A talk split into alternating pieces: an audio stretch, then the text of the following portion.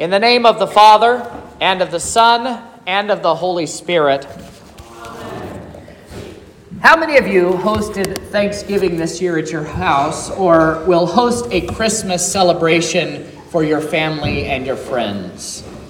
You can answer in your heart if you want. When you host people at your house, one of the most important things that you can do, of course, is to be prepared. Well, what does this look like?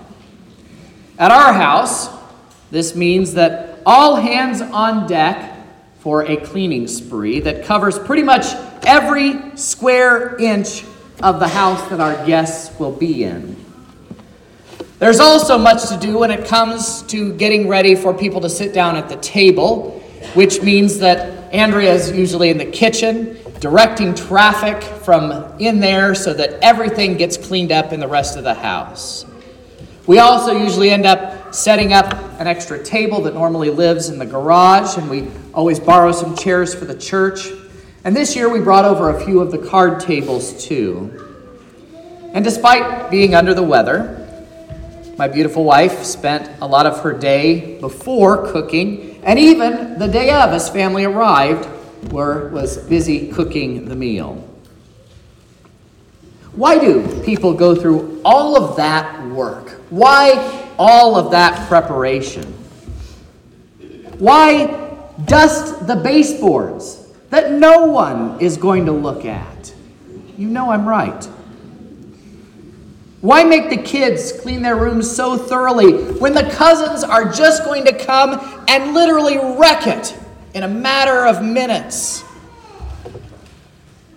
Well, we do this because we want to show reverence and respect for our guests. In our text for today, Jesus sends the disciples ahead of him to make preparation for his entry into Jerusalem, just days ahead of his crucifixion. And he tells them exactly what to do, what to look for, even what to say. A few days later, on Maundy Thursday, Jesus does a similar thing as he's preparing for the Lord's Supper. He says, "Go into the city to a certain man and say to him, 'The teacher says, my time is at hand. I will keep the Passover at your house with my disciples.'" There is much preparation for the disciples to do before the Lord arrives at where he is going. But even before the disciples do any of that prep work, we heard the prophets laying the foundation for the preparation as well. As Zechariah teaches us to cry out, "Say to the daughter of Zion, behold, your king is coming." This is the character of the Advent season for us too.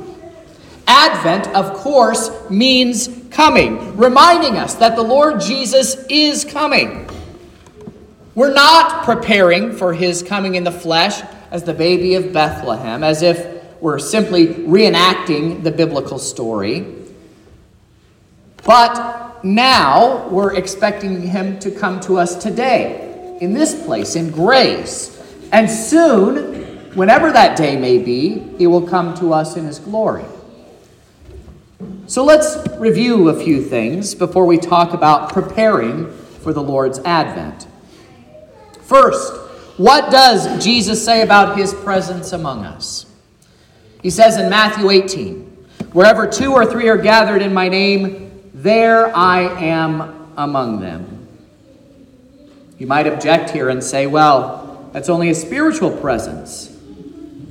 And I suppose that argument could be made, but the scriptures don't really make a distinction between Jesus' spiritual presence and his bodily presence. What do I mean? Well, if we talk about the separation of a person from his spirit, that's actually the classic definition of death. We see this in the death of Jesus when the gospel tells us that he yields up his spirit just as he breathes his last breath. At the resurrection of the body, the spirit and the body are reunited again. And so just as we cannot separate the divine nature from Christ and divide that from his human nature, We shouldn't say that he's only present with us spiritually, as if that's some kind of consolation prize for being born about 2,000 years too late. Jesus also says that we actually hear his voice when the scriptures are read to us. In Luke chapter 10, Jesus says of the apostles, "He who hears you hears me." St. Paul speaks of this also in 2 Corinthians when he calls the pastoral office an office of an ambassador. Those who preach Christ's word are ambassadors of Christ, those who speak on his behalf, or maybe better yet, in the stead and by his command. So when I'm speaking Christ's word to you, I'm not doing it as someone who has some kind of authority on my own. I say what Jesus says. Anything that is out of line with what Christ says ought to be challenged. But when I speak Christ's word, you are hearing his very voice. What does Jesus say about this meal that we're about to eat? He says, "This is my body. This is my blood." Here he joins himself to you and to the bread and the wine in order that we might partake of him and that he might also become part of us. Some Christians like to speak of Christ living in their hearts, but we have it even better, because as the fullness of the deity dwells in Jesus, after we partake of the Lord's Supper, that fullness of the deity now dwells in us. Now, with that behind us, let's briefly review about what Jesus says about his coming. He tells us that it will come at a time when no one knows, no one is expecting it. Only the Father knows the hour of his return. We heard the saying last week from Jesus that his coming would be like a thief in the night, that no one will expect it.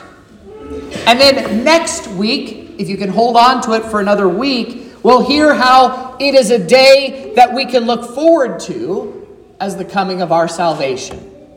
So while it may come suddenly, we can look forward to it because that is our salvation day. This is what the season of Advent is. It is living by faith in the promises of Christ in his coming and grace right now, but it is also looking for his coming in power and glory at the end of all things. On a completely personal note, this is why I actually love Advent as much as I do, because it's a picture of the entirety of the Christian life from the time that we're born until that day when Jesus returns. It's not just the weeks that are leading up to Christmas, but it's all the time.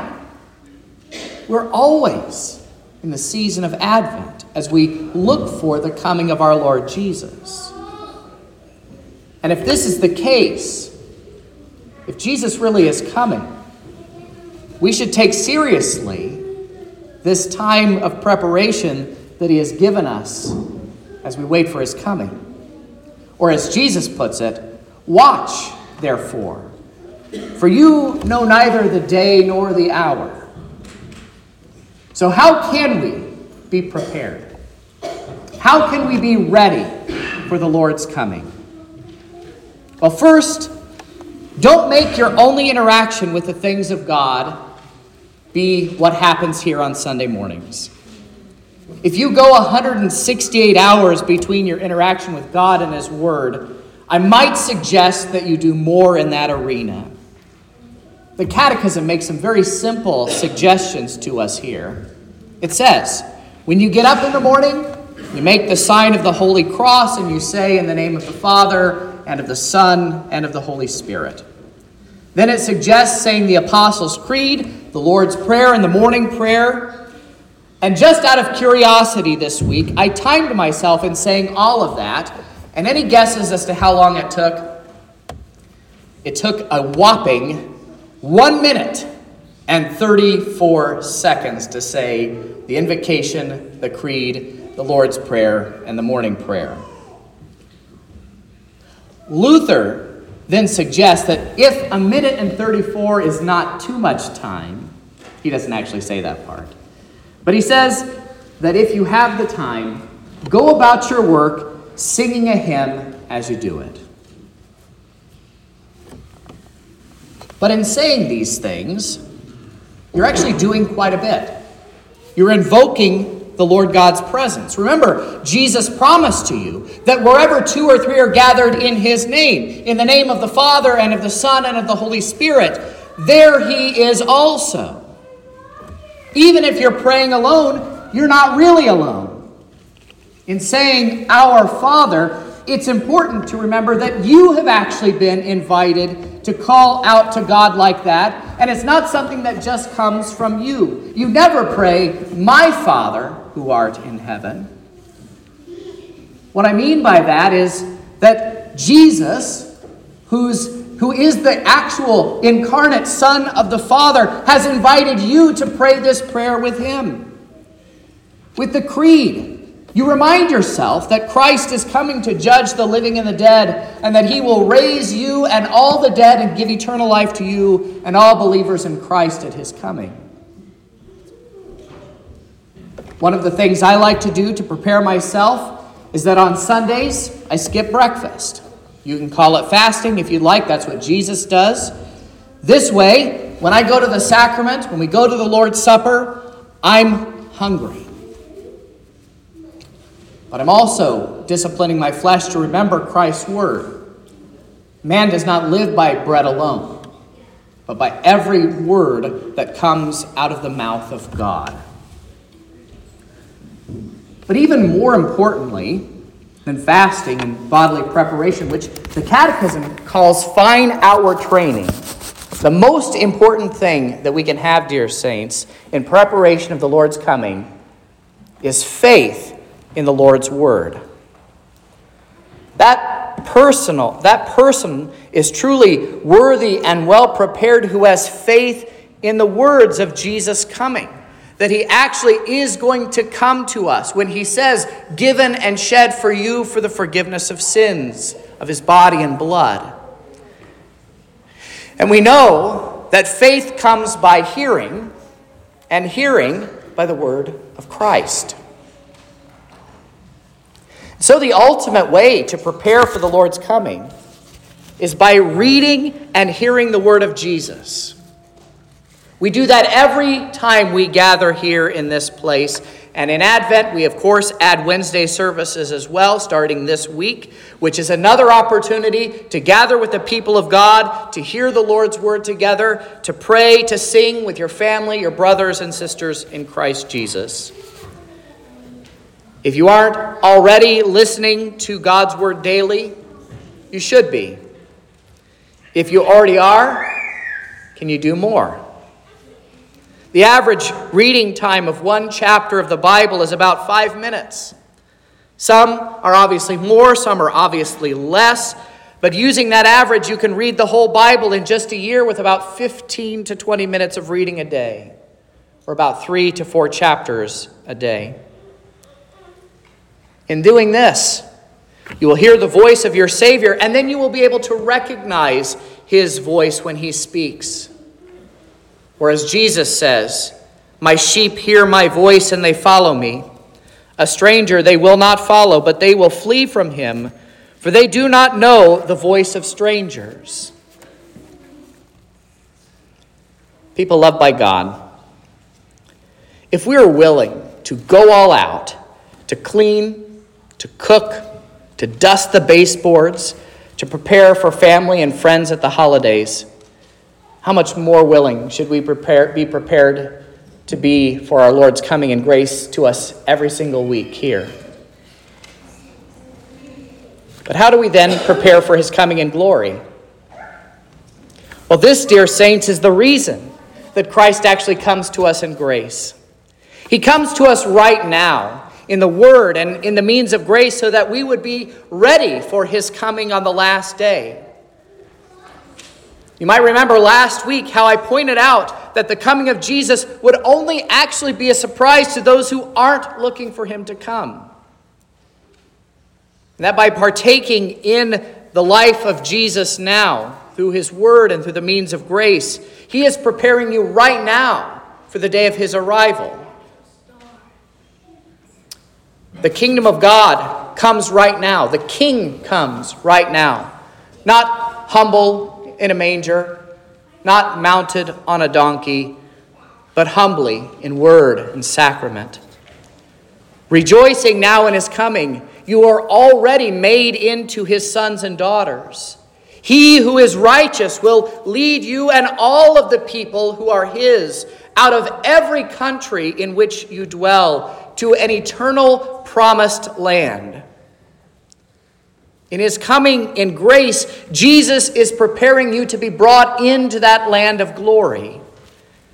And that, dear saints, is what Advent is really all about. So let's get ready. Let's prepare for his coming. Dust the sin and death off of your baseboards. Put your best suit or dress and the robe of Christ's righteousness on.